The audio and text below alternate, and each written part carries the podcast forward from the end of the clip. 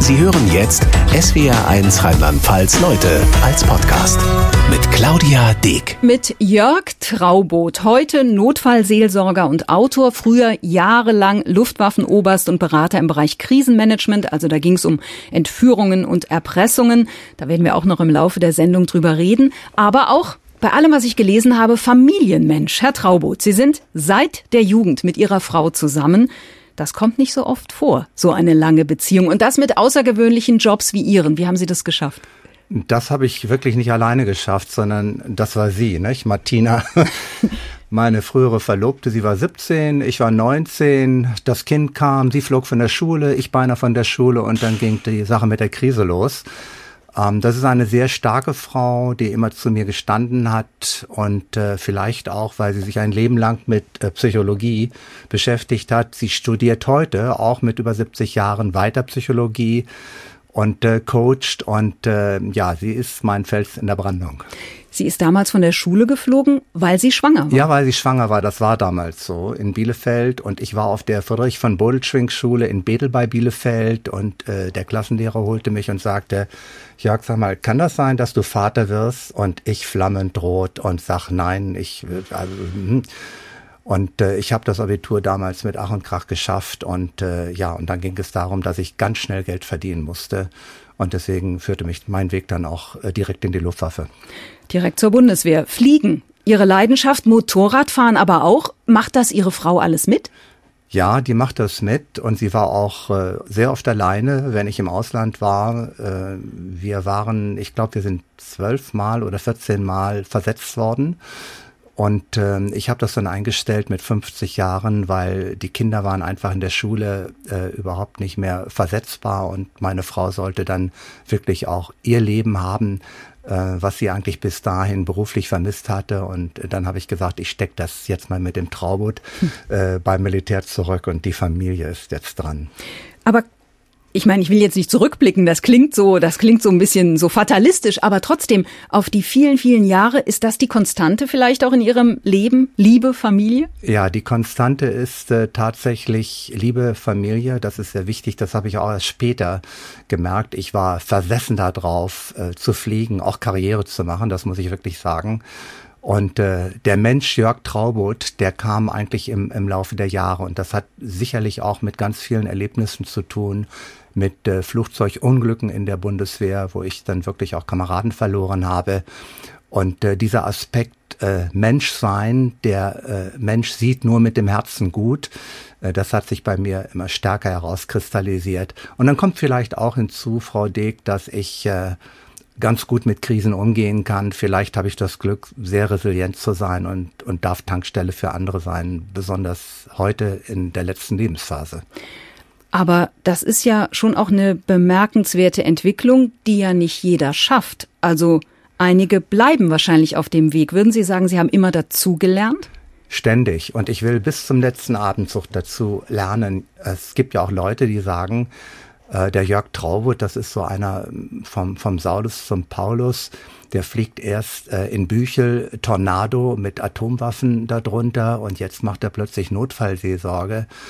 Nein, ähm, ich sehe das anders. Bei mir ging es immer um Krisenmanagement.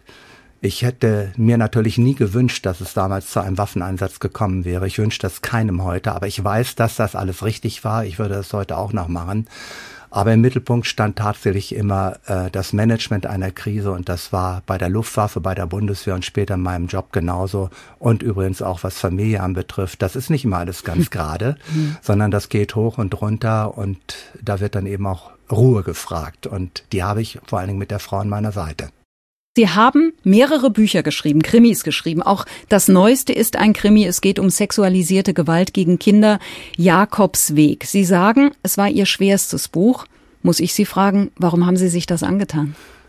Als die Ansage gerade kam, Silbermond, leichtes Gepäck, da fühlte ich mich an Dürrenmatt erinnert. Äh, die Welt ist eine Bühne, denn äh, wir beide machen ja hier heute wirklich schweres Gepäck. Äh, das schwere Gepäck ist äh, der sexuelle Missbrauch von Kindern. Ja, ich habe dieses Buch geschrieben, weil ich äh, selber mal in meiner frühen Kindheit eine Gewalterfahrung gemacht habe, keine sexuelle Erfahrung, aber ich habe eben ähm, ich habe mitbekommen, was das bedeutet, wenn Vertrauen in der Kindheit missbraucht wird. Das ist das Schlimmste, was überhaupt passieren kann. Und als ich dann in den Zeitungen las und, und überhaupt sah, was da in Lügdebergisch Gladbach und Münster passierte und vor allen Dingen, dass ein Vater per Signalchat seine Kinder mit ein Kind mit Terminvorgabe äh, praktisch verkaufte, da habe ich gesagt, das kann gar nicht wahr sein und bin in die Recherche gegangen und je tiefer ich reinkam, umso entsetzter war ich und ich habe überlegt, ob ich ein Sachbuch schreibe, ein zweites Sachbuch, aber dann habe ich mir gesagt, nein, ich will die Breite erreichen, nicht Täter, nicht Opfer. Ich möchte eigentlich die die Breite suchen, die immer wegschaut. Dieses Thema ist so entsetzlich und dann habe ich mir überlegt, wie schreibe ich das, denn ich wollte ähm, durch meine Texte wollte ich die, die Leser nicht verschrecken. Also habe ich es so geschrieben, dass die Menschen sich selber in ihren Fantasien ausdenken können, was da im Hintergrund passierte. Und ich habe die Form eines äh, Krimis gewählt. Aber das an sich reicht schon, wenn man das so sagen darf. Also es ist, es ist natürlich spannend, wie ein Krimi zu lesen, aber vielleicht mal ganz kurz, es ist die Geschichte eines Jungen, für den das kirchliche Internat ja zur Hölle wird. 20 Jahre später kommt es zur Abrechnung auf dem Jakobsweg. Die Täter und Organisatoren von damals werden mit Videoaufnahmen erpresst. Also das ist jetzt mal von mir kurz zusammengefasst der Plot. Sie haben gesagt, Sie haben recherchiert, das heißt, Sie hatten auch Kontakte zu Polizei, BKA? Ich äh, habe Polizeikontakte, ich habe vor allen Dingen auch Kontakte zu Jugendämtern, äh, zu Computerspezialisten, auch zur Kirche. Das heißt, ich habe alle Schauplätze, die heute im sexuellen Kindesmissbrauch vorkommen, ähm, die habe ich studiert und, und, und weiß recht genau, auch was Kindervereine anbetrifft, zum Beispiel den deutschen Kinderverein, den ich sehr schätze, was es bedeutet, dass laut WHO eine Million Menschen, ähm, Jugendliche in Deutschland leben, die missbraucht wurden. In jeder Klasse circa zwei bis drei Kinder sitzen, von den Lehrern nicht erkannt, die sexuell missbraucht wurden. Die Polizei circa 15 bis 16.000 äh, sexuelle Missbrauchstaten registriert bei einem Dunkelfeld, das wahrscheinlich vier, mhm. fünfmal höher ist. Und das alles, ähm, ja, das habe ich über ein Jahr lang äh, studiert und daraus ist dann der Plot entwachsen und wie gesagt in der Form eines Kriminalromans, damit es eben auch wirklich für den Leser weitergeht. Aber was besonders bitter ist, weil so richtig viel, ohne Ihnen da als Autor na zu nahe zu treten, mussten Sie sich gar nicht ausdenken, weil die Realität so grauenvoll bitter ist. Frau Dick, es ist noch viel schlimmer. Ich habe in Google Alerts, habe ich mir sexuellen Kindesmissbrauch als Nachricht aufgeladen und ich bekomme jeden Tag zwei bis drei Meldungen. Hm. Entweder über die Kirche, die gerade was am Kirchenrecht ändert, oder über neue Taten. Und ähm, ich werde das jetzt irgendwann abschalten, weil manches Mal muss ich selbst als Autor sagen, zu viel ist zu viel. Der Cyberbunker in Traben-Trabach kommt im Prinzip vor. Der kommt auch ganz konkret vor. Ich war fasziniert davon, dass ein Holländer vom Amt für Physik diesen äh, Cyberbunker kauft und dort äh, wirklich auch ein Darknet verkauft als Hostbetreiber ähm, in einer grandiosen Aktion vom LKA ähm, aufgebracht und heute sitzt er hinter Nein, er sitzt nicht hinter Gittern, er ist Untersuchungshaft, ja. denn er hat den Vorteil, dass er nur Hostbetreiber ist und natürlich sagen kann, ich habe von dem Produkt überhaupt gar keine Ahnung und daran beißt sich die Justiz gerade die Zähne aus. Wir haben eben schon angedeutet, die Kirche spielt eine Rolle in Ihrem Buch. Sie tut sich schwer mit der Aufarbeitung sexueller Gewalt. Welche Rolle spielt Kirche in Ihrem Buch? Vielleicht können Sie das nochmal erläutern. Der kleine Jakob wird ja in einem äh, kirchlichen Internat äh, misshandelt und die Kirche spielt im gesamten Buch eine riesengroße Rolle. Ich versuche herauszuarbeiten, diese Gegensätze äh, zwischen Kirche schützt auf der einen Seite das Zölibat, also das System, und gleichzeitig ähm, lässt es die Opfer komplett allein. Äh, Jesus predigt Liebe und die Kirche, die Institution Kirche sagt, äh, ja, also ein würdevolles Schlagen sei erlaubt. Das muss man sich einfach mal vorstellen. Mhm. Ähm, Kirche wird im Grunde genommen jetzt aufgemischt, weil einfach zu viel Gegenwind da ist. Wir sollten uns also nicht einbilden, dass der Papst jetzt einlenkt, ähm, weil er wirklich das behaupte ich mal, äh, weil er wirklich nur auf die Opfer schaut. Nein, den laufen einfach die Kunden davon. Und am Ende geht es ums Geld und äh, dann geht es wiederum um das System. Das bedeutet, die Kirche muss etwas machen und sie tut allerdings auch einiges in letzter Zeit. Ähm, alle 27 Bistümer haben die Auflage in Deutschland, dass sie aufräumen in ihrem Bereich. Leider eben immer nur mit eigenen Leuten. Auch die Kommission, die der Papst jetzt nach Köln schickt, das sind ja, ähm, das sind ja Kardinäle aus dem eigenen Bereich. Mir fehlen überall die unabhängigen äh, Beobachter, äh, die dort wirklich staatsanwaltlich aufräumen.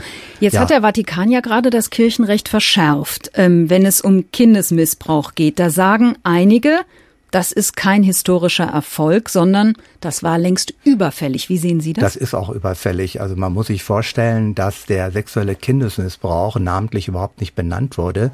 Er wurde versteckt unter dem sechsten Gebot, du sollst nicht Ehe brechen, äh, wurde er mehr oder weniger abgehandelt. Und jetzt nimmt man zum ersten Mal im äh, absolut überfällig in neuem Kirchenrecht eben den sexuellen Kindesmissbrauch auf.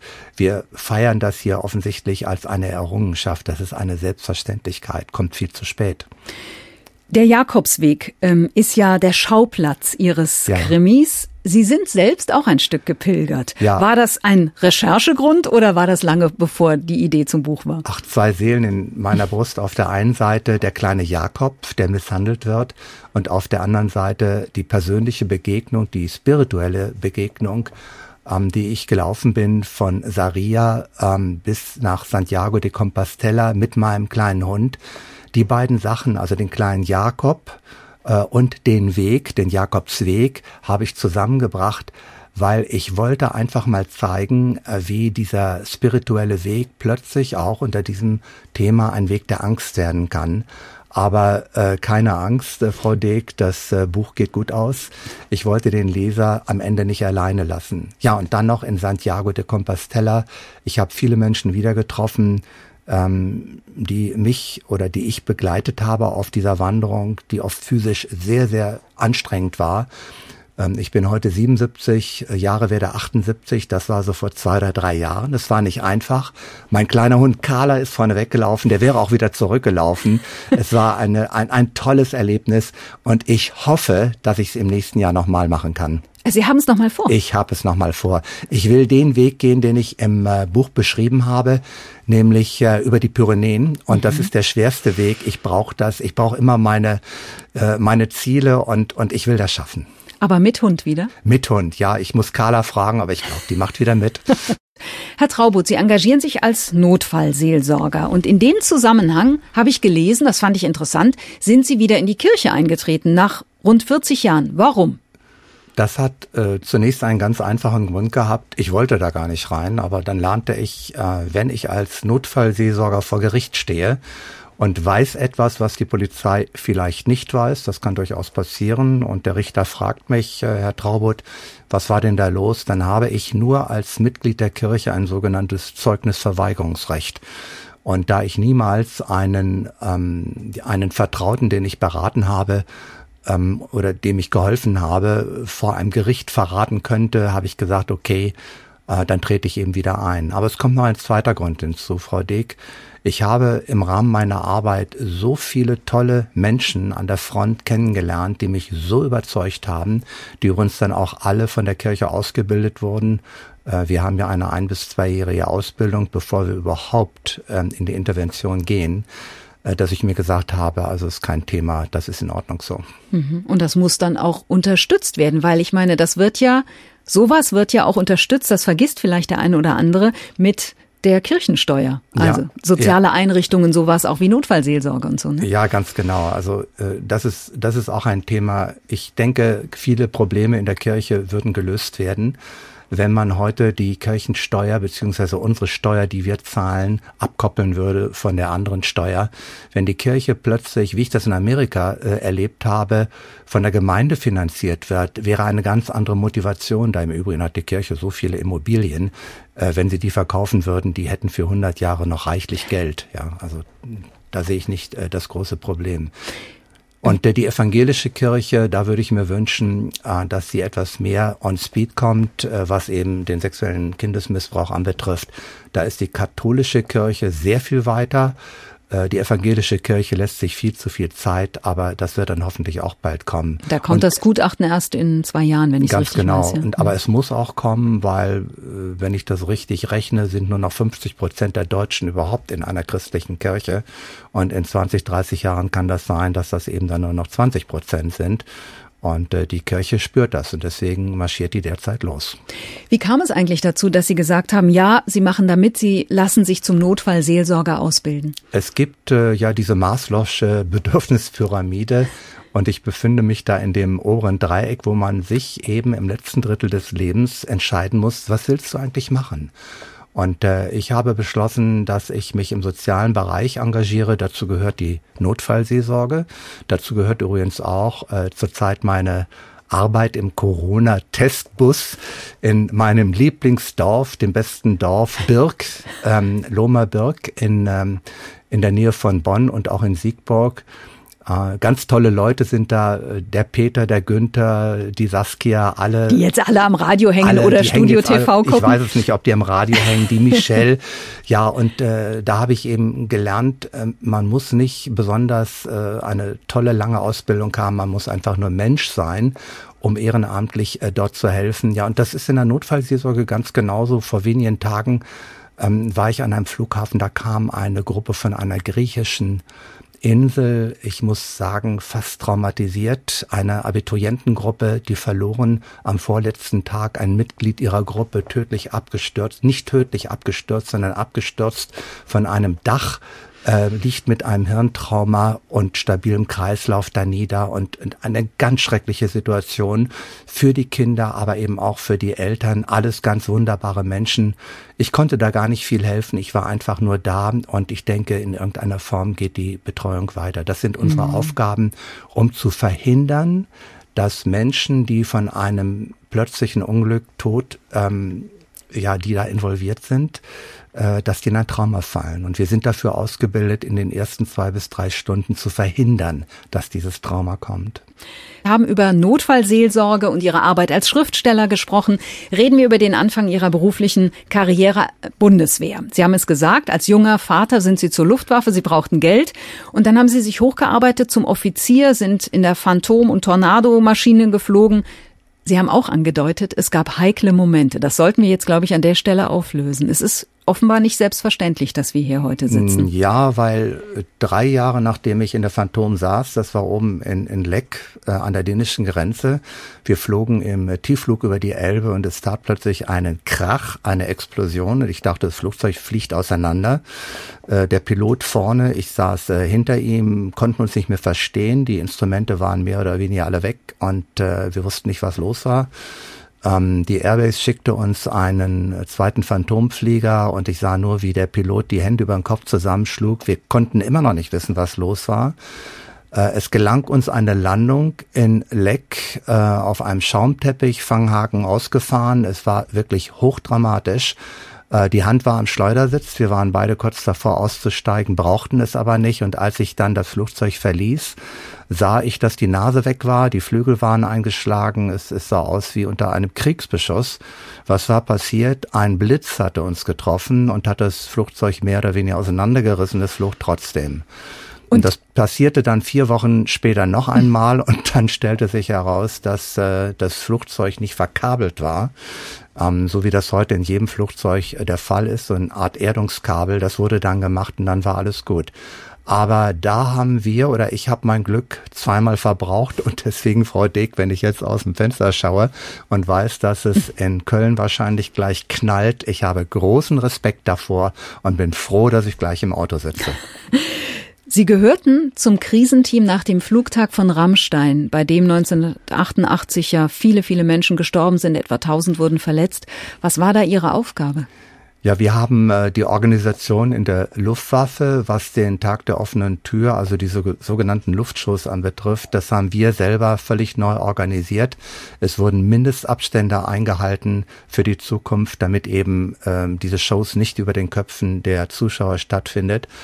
Also organisatorisch ist da viel gemacht worden. Das lindert natürlich überhaupt nicht das Leid der Menschen, über das ich heute auch noch sehr viel lese. Und gerade als Notfallseelsorger weiß ich, da sind Traumata entstanden, die sind unermesslich. Ähm, abgesehen davon, dass so furchtbar viele Menschen gestorben sind. Also Rammstein gehört mit zu den bittersten Kapiteln äh, der deutschen Luftfahrt überhaupt. Mhm.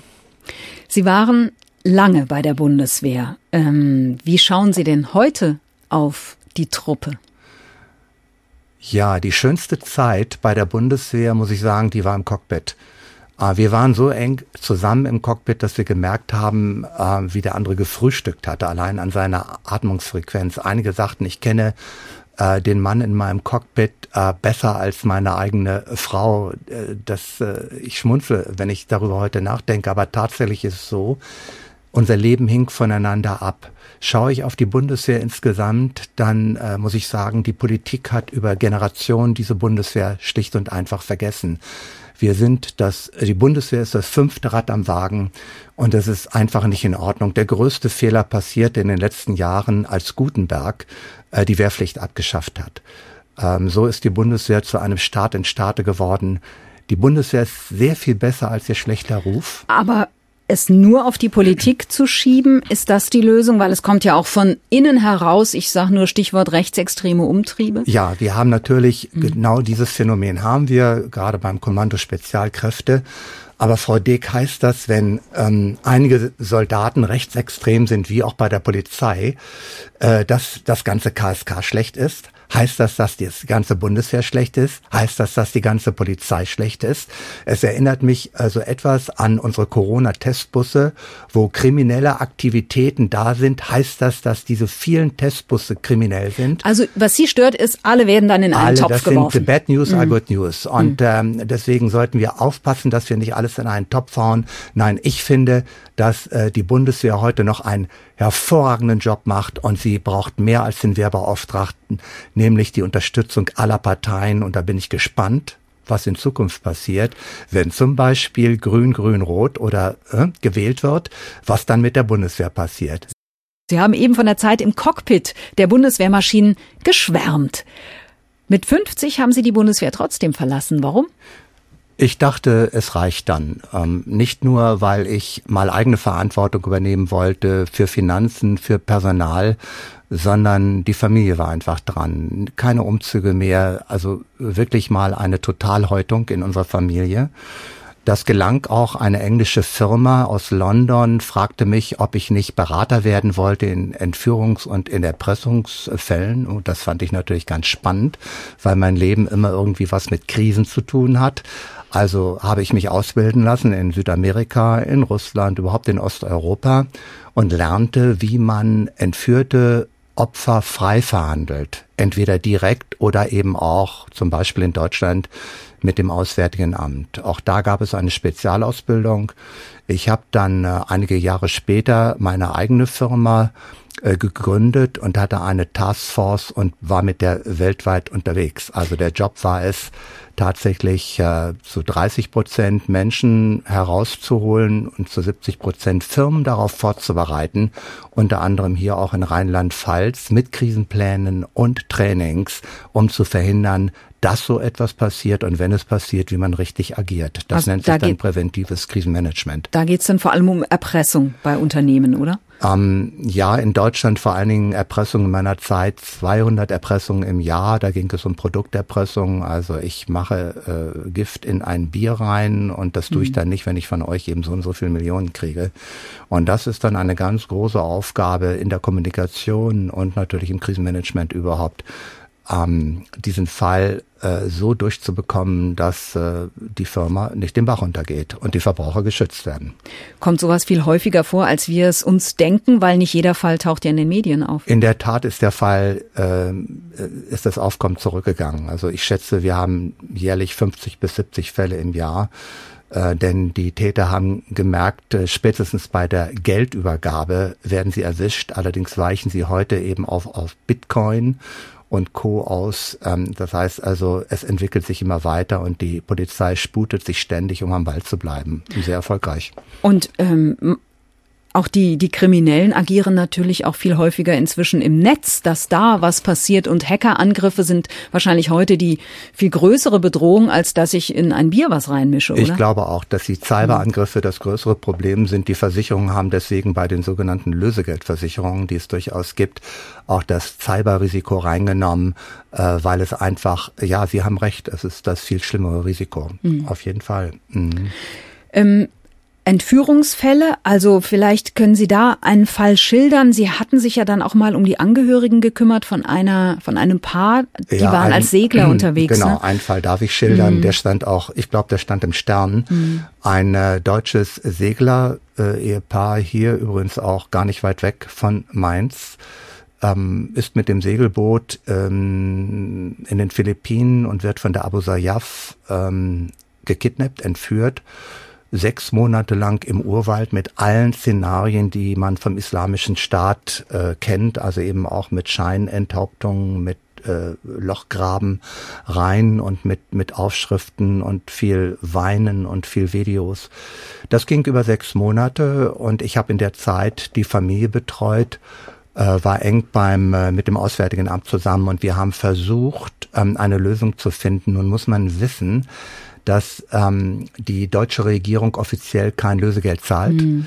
Ähm, indirekt äh, passiert aber in der Richtung durchaus etwas, aber an der Stelle möchte ich auch die Chance wahrnehmen, alle Deutschen zu warnen, die glauben, sie hätten einen Anspruch darauf, herausgeholt zu werden. Denn es gibt Lagen, da kann die Regierung, hm. auch das Kommando Spezialkräfte, die können da einfach nichts machen. Vor allen Dingen, weil eine politische Erpressung dahinter steht. Und in diesem Fall, in diesem Fall war es so, das äh, Paar kam raus, Gott sei Dank.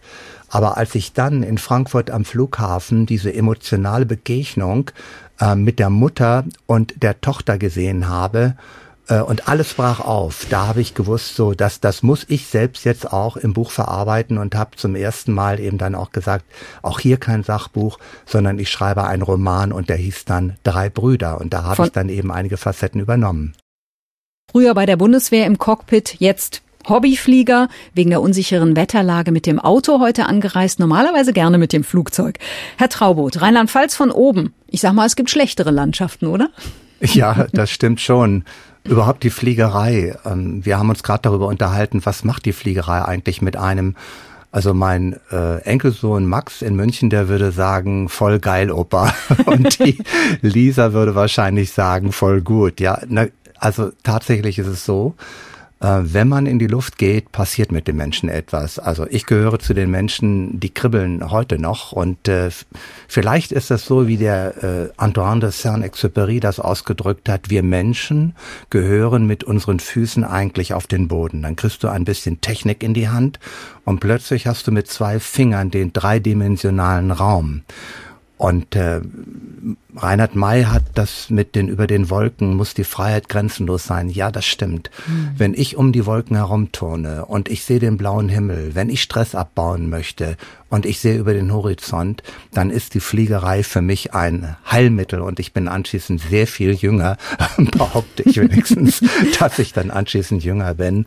Ich bedauere unendlich, dass ich nicht gleich mit meiner Grammen Tiger, das ist ein viersitziges Flugzeug von Mainz Finden, ähm, nach Bonn-Hangela fliegen kann, zwei wunderbare Fluchtplätze. Und vor allen Dingen bedauere ich, äh, dass meine Hündin Carla hier nicht ist, denn äh, Carla ja, Carla fliegt mit mir, sie das bekommt so, einen Ohrenschutz. Um. Ja, das ist so lustig. Also, weil sie laden ja manche Filme dann auf YouTube hoch von ja. ihren Flügen. Da sieht man dann auch einen Flug über die Mosel und ja. so. Mal ist ihre Frau daneben, ja. aber ganz oft eben auch Carla. Ja. So. Und die hat dann so Ohrenschützer oder wie beschreiben Sie ja, das? Ja, das sind Ohrenschützer. Äh, also, das ist kein Headset, weil sie einfach mit mir nicht so sprechen kann, wie ich mir das äh, wünschen würde.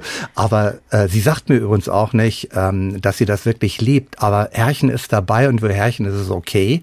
Und dann sitzt sie neben mir und was ich ganz faszinierend finde, äh, sie, sie liegt eigentlich und hat ihr Köpfchen auf meinem rechten Oberschenkel und da muss ich mich immer ein bisschen entscheiden, weil da ja auch der Gashebel ist mhm. und ich will sie auf der anderen Seite nicht stören, aber bei der Landung, wo ich dann das Gas wirklich verändern muss, merkt sie, okay, hier passiert jetzt was, dann schaut sie raus und dann landen wir beide. Und dann mache ich das Fenster auf und dann sind wir beide sehr, sehr glücklich.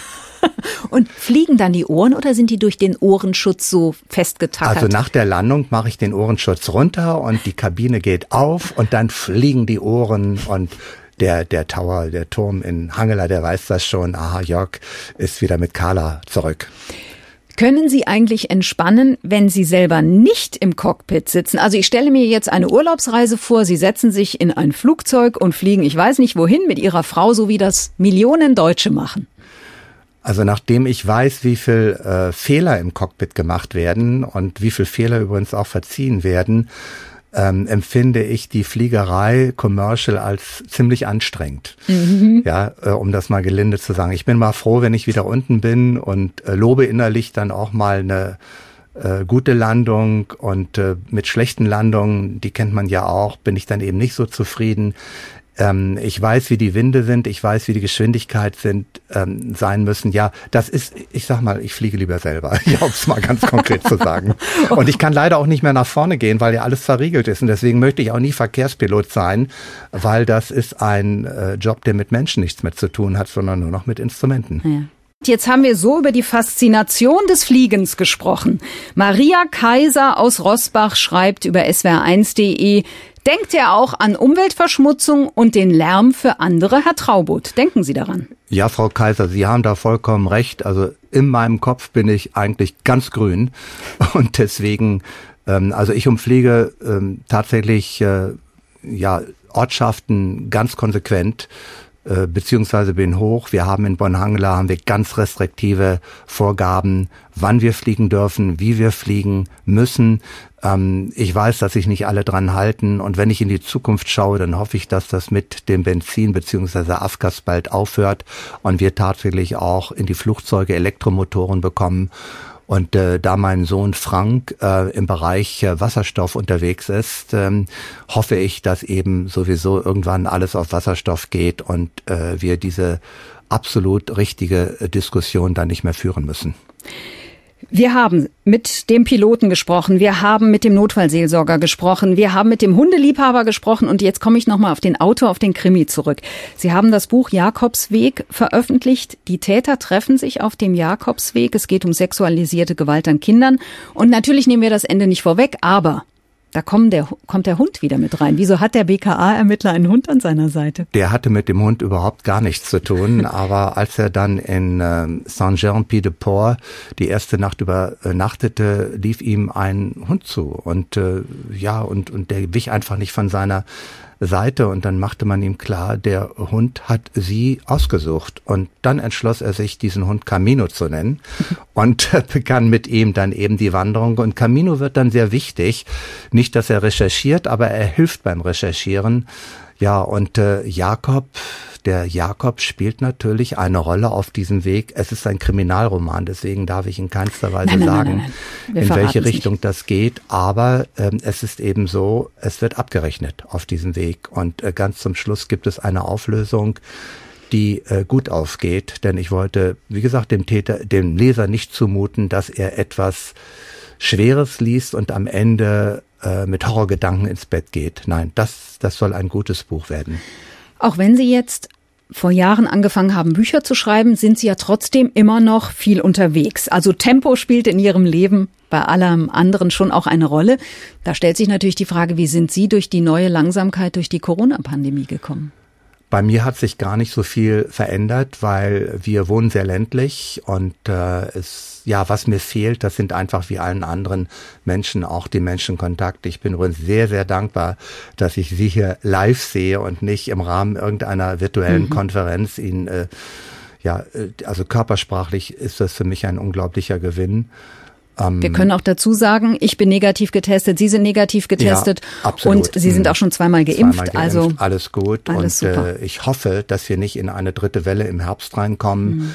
Also die Familie ist insgesamt beide Söhne, drei Enkelkinder, meine Frau und ich sind sehr gut und Carla übrigens auch sind sehr gut durch die äh, Corona-Pandemie gekommen und äh, wir sind sehr dankbar dafür und und hoffen, dass wir das auch weiterhin dieses Glück haben. Es gibt als kleines Dankeschön am Ende jeder Leute-Sendung ein Geschenk. Ähm, dafür, dass oh. Sie da waren, dass Sie die Fahrt hierher auf sich genommen haben. Sie sind Fan des kleinen Prinzen bzw. des Autors und Piloten Antoine de Saint-Exupéry. Ich habe ausgesucht, ich greife jetzt mal hier, ich entferne mich etwas vom Mikro, es raschelt auch, in der gelben SWR1-Tasche, jetzt muss ich das hier durch die Plexiglasscheibe reichen, gibt es einmal eine Tasse mit dem kleinen Prinzen im Flieger. Ach, das ist ja lieb.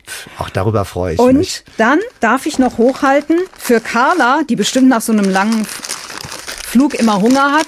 Leckerlis für Carla. Nein, das ist ja sogar richtig individuell. Und, ja, weil ich natürlich, es ja. gibt jeder ein individuelles Geschenk und ich wusste ja nicht genau, wie sie anreisen. Ist Carla dabei oder nicht? Jetzt kann, können Sie es ihr als Begrüßungsgeschenk, wenn Sie wieder zu Hause sind, überreichen. Oh, wie schön. Und wer Carla kennenlernen will, der möge bitte bei mir auf den YouTube-Kanal kommen. AA5 Flyer. Da gibt's ganz viel Carla und Fliegen.